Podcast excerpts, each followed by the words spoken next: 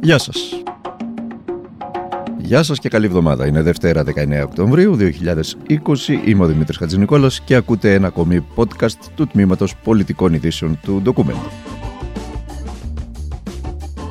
Να πάμε σε μια εξέλιξη της τελευταίας στιγμής ε, στο μείζον θέμα της ε, δίκης της Χρυσής Αυγής. Η εβδομάδα που ξεκίνησε σήμερα θα ρίξει την αυλαία της ε, πολύκροτης δίκης μετά από περίπου 460 κρατηθείτε παρακαλώ συνεδριάσεις. Το πρωί ξεκίνησε η συνεδρία του δικαστηρίου για το μείζο θέμα των φυλακίσεων των καταδικαστέντων. Η πρόταση της ε, εισαγγελέας είναι να δοθεί, να γίνουν δεκτά τα αιτήματα των καταδικαστέντων για ανασταλτικό αποτέλεσμα στις εφέσεις τους. Αυτό το πρότεινε η κυρία Δαμαντία Οικονόμου, είναι εισαγγελέας ε, της έδρας και τελούμε εν αναμονή βεβαίως της απόφασης κάποια στιγμή κατά τη διάρκεια της ημέρας. Είπαμε στο μεγάλο μας τσίρκο υπάρχουν και θηρία. Το κακό είναι πως ε, αντί να είναι τα θηρία στο κλουβί, ήταν στο κοινοβούλιο. Και αυτό είναι μείζον θέμα για τη δημοκρατία. Πρωτίστως για τη δημοκρατία, αλλά και για την κοινωνία, διότι μην έχετε αυταπάτες, υπάρχουν πολλά θηρία ακόμα εκεί έξω. Πλούσια ατζέντα της εβδομάδας και ξεκινάμε με τι άλλο με τα ελληνοτουρκικά και την κρίση στην Νοτιοανατολική Μεσόγειο. Το τουρκικό ερευνητικό, το γνωστό πια σε όλους όρους Race, συνεχίζει να δοκιμάζει τα ελληνικά όρια με την κυβέρνηση να παίζει τώρα το χαρτί της απενεχοποίηση ή το δόγμα της μη αντίδρασης των 12 ναυτικών μίλιων. Δυνητικά δηλαδή του εθνικού μας χώρου. Δεν είναι άλλωστε η πρώτη φορά. Να σας θυμίσω ότι η κυβέρνηση έχει δώσει δείγμα γραφής για όσους έχουν ασθενή μνήμη. Θυμίζω πρώτα ότι ήταν το ίδιο πλοίο που είχε παρασυρθεί από τον άνεμο ανατολικά της Κρήτης μετά ήταν οι μηχανές των συνοδευτικών και των πολεμικών που δεν το άφηναν να κάνει έρευνες παρά τα ποντισμένα καλώδια. Και στο τέλος ήρθε ο κ. Γεραπετρίτης, ο Υπουργός Επικρατείας, ο οποίος έθεσε την κόκκινη γραμμή μας στα 6 ναυτικά μίλια. Αυτό δηλαδή που επεδίωκε και επιδιώκει παγίως και εδώ και χρόνια η τουρκική διπλωματία. Προσθέστε την απροθυμία των Ευρωπαίων να κακοκαρδίσουν τον Τούρκο πρόεδρο και θα αντιληφθείτε ότι ο Ερντογάν δεν είναι απρόβλεπτος, όπως τον παρουσιάζουμε συνήθως ε, στην ημεδαπή, αλλά είναι το αντίθετο. Διαβάζει καλά τις αδυναμίες των γειτόνων του. Και τελικά μετά από όλα αυτά που παρακολουθούμε, τόσο στην Ευρώπη όσο και στην ε, Ελλάδα, ε, στο μόνο που μπορούμε να ελπίζουμε είναι να σπάσει μόνος του το κλαρί ο κύριος Ερντογάν που πάνω του κάθεται λόγω της πολλαπλής έκθεσής του στη γεωπολιτική σκακέρα και μάλιστα σε πολύ πολύ ευαίσθητες περιοχές. Στην ημεδαπή φυσικά συνεχίζει να κυριαρχεί η περίφημη δήλωση Γέρα Πετρίτη για την κόκκινη γραμμή μας στα 6 ναυτικά μίλια. Λογικό, διότι αν η κόκκινη γραμμή μας είναι τα 6 ναυτικά μίλια, γιατί κινητοποίησαμε το στόλο από τον Ιούλιο μέχρι τον Σεπτέμβριο; Να προστατεύσει τι; Γιατί ζητήσαμε κυρώσεις από τους εταίρους μας, Μήπως τελικά δεν κάναμε και δεν κάνουμε τίποτα από τα παραπάνω και ο κύριος Γεραπετρίτη λέει απλά την αλήθεια; Σε αυτήν όμως την περίπτωση πρόκειται για την πιο σοβαρή αλλαγή του δόγματος εξωτερικής πολιτικής της χώρας και το ερώτημα πλέον είναι πότε αποφασίστηκε, από ποιους, γιατί και με ποιο στόχο και τι κυρίως ανταλλάγματα. Ε, δεν θέλω να κάνω οποιαδήποτε κρίση πάνω στις δηλώσεις που έκανε ο κύριος Κεραπετρίτης. Ε, Αυτός είναι αρμόδιος να εξηγήσει. Ενδεχομένως εννοούσε ότι σύμφωνα με το διεθνές δίκαιο, εφόσον παραβιαστεί η κυριαρχία μας, δικαιούται η Ελλάδα πια πλήρως να απαντήσει με στρατιωτικά μέσα. Σε ό,τι αφορά τα 12 μίλια, είναι η δυνητική μας γυαλίτιδα ζώνη. Είναι μια γυαλίτιδα ζώνη η οποία έχει ψηφιστεί από τη Βουλή και η Ελλάδα διατηρεί το δικαίωμα να την εφαρμόσει όποτε η ίδια κρίνει. Άρα οποιαδήποτε πράξη που γίνει εντός των 12 μιλίων είναι σαν να αρνείται στην Ελλάδα την επέκταση της ε, κυριαρχίας της όπως αυτή έχει ε, από το Διεθνές Δίκαιο ε, δικαίωμα. Λοιπόν. Και όπως έχει ψηφιστεί. Άρα για μένα τα 12 μίλια ε, δεν το συζητάω ότι είναι κόκκινη γραμμή.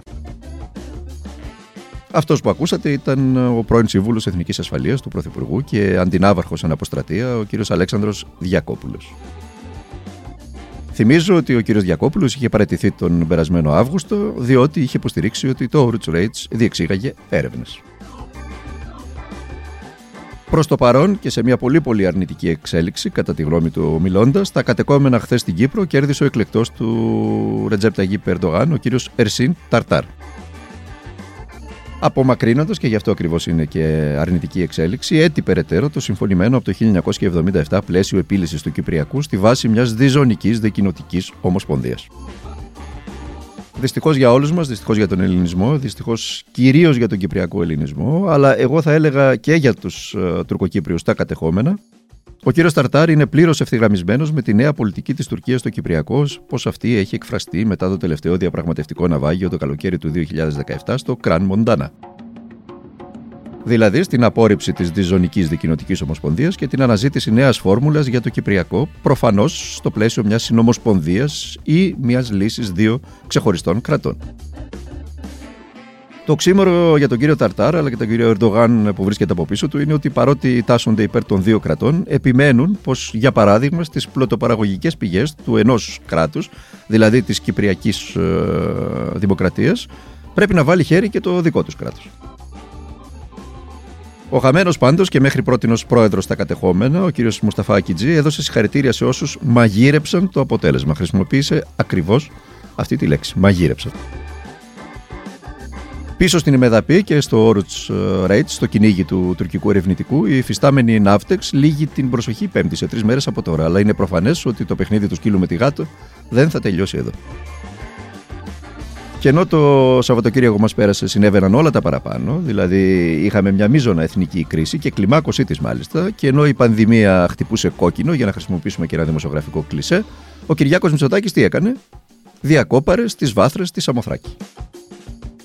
Όπου είπε να πεταχτεί μετά την επίσκεψη στο τείχος στον Εύρο. Δεν το λες και έξυπνη επιλογή, για την ακριβή απορρή με την απρονοησία να φωτογραφίζεται περί χαρής την ώρα που η επιτελή στο Πεντάγωνο ήταν σκημένη πάνω σε χάρτες, αναζητώντας την πορεία του τουρκικού στόλου εντός της υφαλοκρηπίδας μας.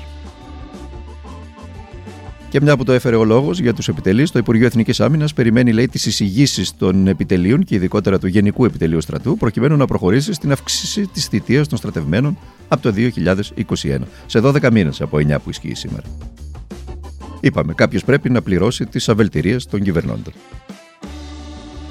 Στην παρούσα φάση τις πλήρωσαν και οι μαθητές. Έτσι, κάπως έτσι, πέντε μαθητές, οι οποίοι συνελήφθησαν στο Πανεκπαιδευτικό Συλλαλητήριο της 15η Οκτωβρίου, κρατήθηκαν επί τέσσερις μέρες στη Γαδά, χωρίς σύμφωνα με καταγγελίες να έχουν δικαίωμα ούτε να επικοινωνήσουν με τις οικογένειές τους, και οδηγήθηκαν σήμερα στα δικαστήρια με κατηγορίες σχετικές με τα επεισόδια να εικάσω το να ρωτήσουμε ποια λογική, με ποια λογική ένα 14χρονο παιδί κρατείται τέσσερις μέρες προφυλακισμένο χωρίς να του δίνεται δυνατότητα να επικοινωνήσει με τους γονείς του θα ήταν μάλλον αφελές στην εποχή του Κυριάκου Μητσοτάκη και του Μιχάλη Χρυσοχοίδη. Καλημέρα σας. Ε, είμαστε σε μεγάλη αναστάτωση από το Σάββατο το απόγευμα. Δυστυχώς μάθαμε πάρα πολύ νωρίς, ε, επειδή κιόλας δεν επιτρέπεται η επικοινωνία μέσα στη Γάδα με κανέναν παρά μόνο με το δικηγόρο.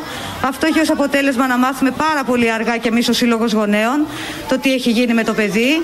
Το είχαμε αφήσει την Τετάρτη, είχαμε μιλήσει μαζί του από την Τετάρτη ε, γιατί κουβεντιάζουμε με τα παιδιά και με το 15 μελές κάθε μέρα τα σημαντικά προβλήματα που υπάρχουν στα σχολεία και προσπαθούμε να βρούμε λύσεις μόνοι μας. Και αυτή ήταν η κυρία Χριστίνα Χριστίδου, είναι η πρόεδρος του Συλλόγου Γονέων και Κιδεμόνων του 7ου Γυμνασίου Χαλανδρίου, στο οποίο ήταν μαθητής ο 14χρονο, ο οποίος παρέμενε, όπως είπαμε πριν, επί τέσσερις μέρες στη Γαδά, χωρίς επικοινωνία με τους γονείς του. Και προσέξτε παρακαλώ αυτό το είμαστε μόνοι μας στο τέλος που είπε η κυρία Χριστίδου. Αυτό ισχύει για το σύνολο της κοινωνίας, ό,τι δουλειά και κάνουμε, από ποια τάξη και αν προερχόμαστε, εκτός βεβαίως από τις υψηλές, ε, με βάση το πορτοφόλι τάξει, διότι στις εποχές που ζούμε και στην Ελλάδα αυτές είναι υψηλές τάξεις, όποια έχει πιο χοντρό πορτοφόλι. Οι πέντε ανήλικοι μαθητές πάντως ήταν από το 7ο Γυμνάσιο Χαλανδρίου, δύο από το Επάλι Λίου, ένας από το 51ο Γυμνάσιο Αθηνών και ένας από τη Σεβιτανίδη. Όπως είναι φυσικό, η μαθητική κοινότητα είναι ανάστατη όχι μόνο για τα παιχνίδια του Μιχάλη Χρυσοχοίδη, αλλά και για το γεγονός ότι την Κυριακή 14 μαθητές στη συμπρωτεύουσα βρέθηκαν θετικοί στον κορονοϊό.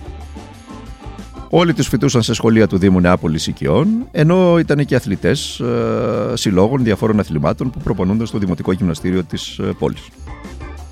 Επίσης, βρέθηκαν άλλοι τρεις ε, μαθητές του Τρίτου Δημοτικού Σχολείου του Γυμνασίου και του Γέλ Σύνδου θετικοί στον κορονοϊό. Θυμάστε, φανταζόμαστε τη συζήτηση για την ανάγκη τα σχολεία να ανοίξουν με μικρότερο αριθμό μαθητών ανατάξει. Θυμάστε και τα επιχειρήματα που έπεφταν από τις κάθε πλευρές. Θυμάστε και τι υποστήριζε η κάθε πλευρά για το συγκεκριμένο θέμα. Στην οικονομία τα πράγματα δεν είναι καλύτερα. Για την ακρίβεια, τα νέα είναι μαύρα και άραχνα. Στο προχθεσινό προσχέδιο προπολογισμού που εστάλει στις Βρυξέλλες από την Ελλάδα, αναφέρεται συγκεκριμένα πως το Εθνικό Σχέδιο Ανάκαμψης και Ανθεκτικότητας, το θυμάστε, είναι εκείνο το σχέδιο που θα ερχόταν τα λεφτά από τις Βρυξέλλες για την ανάκαμψη από την πανδημία. Το εθνικό λοιπόν αυτό σχέδιο θα υποβληθεί, λέει, στα αρμόδια ευρωπαϊκά ιδρύματα το πρώτο τρίμηνο του 2021. Πιθανότατα για να πάρει το δρόμο του για να εγκριθεί το δεύτερο τρίμηνο, κατά τη διάρκεια του οποίου θα πραγματοποιηθεί, αν πραγματοποιηθεί, και η πρώτη εκταμείευση. Και ρωτάμε τώρα εμείς, γιατί το πρώτο τρίμηνο του νέου έτους, γιατί δεν βιαζόμαστε, δεν βιαζόμαστε, δεν διψάει η αγορά για ρευστότητα; Να σας πω μια... τι έχουν κάνει οι υπόλοιπες ευρωπαϊκές ε, χώρες. Η Ιταλία όχι μόνο το έχει ολοκληρώσει πλήρως το δικό της σχέδιο, αλλά το έχει περάσει και από το κοινοβούλιο της από τον περασμένο Σεπτέμβριο, παρακαλώ. Η Ισπανία, η οποία προσδοκά να πάρει 140 δις από την Ευρωπαϊκή Ένωση, μέσα στην επόμενη τριετία θα τα πάρει αυτά, ε, έχει κάνει ακριβώς το ίδιο. Η Τσεχία παρέδωσε το δικό της εθνικό σχέδιο στην πρόεδρο της Κομισιόν, την κυρία Ούρσουλα Φοντερ Λάιεν, την Πέμπτη που μας πέρασε, πριν από την έναρξη της Συνόδου Κορυφής. Την Πέμπτη παραδόθηκε από τον Αντώνιο Κώστα στην Κομισιόν και το εθνικό σχέδιο της Πορτογαλίας, η οποία περιμένει να πάρει 14 δις από το Ευρωπαϊκό Ταμείο. Η Ρουμανία έχει καταθέσει το δικό της σχέδιο, πριν καν καταθέσει τον προπολογισμό του 2021, και η Βουλγαρία, η γειτόνισά μας, βρίσκεται στη φάση της κοινοβουλευτικής έγκρισης. Εμείς εμείς δεν τα έχουμε ανάγκη τα λεφτά προφανώς κατά το κυβερνητικό επιτελείο, διότι το πρώτο τρίμηνο του 2021 λέει θα φτιάξουμε το σχέδιο, θα το καταρτήσουμε. Δεν μπορέσαμε να το καταρτήσουμε γρήγορα, να υποθέσω. Προφανώς ήμασταν διακοπές. Ο Άδωνης, ο αρμόδιος υπουργός, τον θυμάστε αυτόν, ήταν στα κανάλια και δεν βρήκε χρόνο να υποθέσω, ή είχε δουλειά με τις μπουλντόζες στο ελληνικό που κοντεύουν να γίνουν σαν τον μετρό της Θεσσαλονίκης. Κανείς δεν ξέρει. Σε κάθε περίπτωση, να συμφωνήσουμε σε αυτή την αίθουσα σε κάτι. Ότι όλοι συμφωνούν τουλάχιστον εκτός αιθούσης, ελπίζω και εδώ μέσα, ότι το 2021 θα είναι μια χρονιά ισχυρής ανάκαμψης.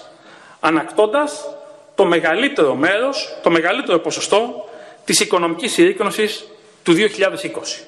Εκτός και αν μας λέτε ότι θα έχουμε ύφεση και το 2021. Θα ήθελα να το ακούσω. Αυτά που ακούσατε τα έλεγε ο κύριος ε, Σταϊκούρας πριν από πέντε ακριβώς ε, μέρες, ο Υπουργός Οικονομικών στη Βουλή. Αλλά η ανάπτυξη στην οποία αναφέρεται θα έρθει προφανώς το 2021 από τα χρήματα του Ταμείου Ανάκαμψης το σχέδιο του οποίου η κυβέρνηση του κ. Σταϊκούρα δεν έχει ακόμα ετοιμάσει.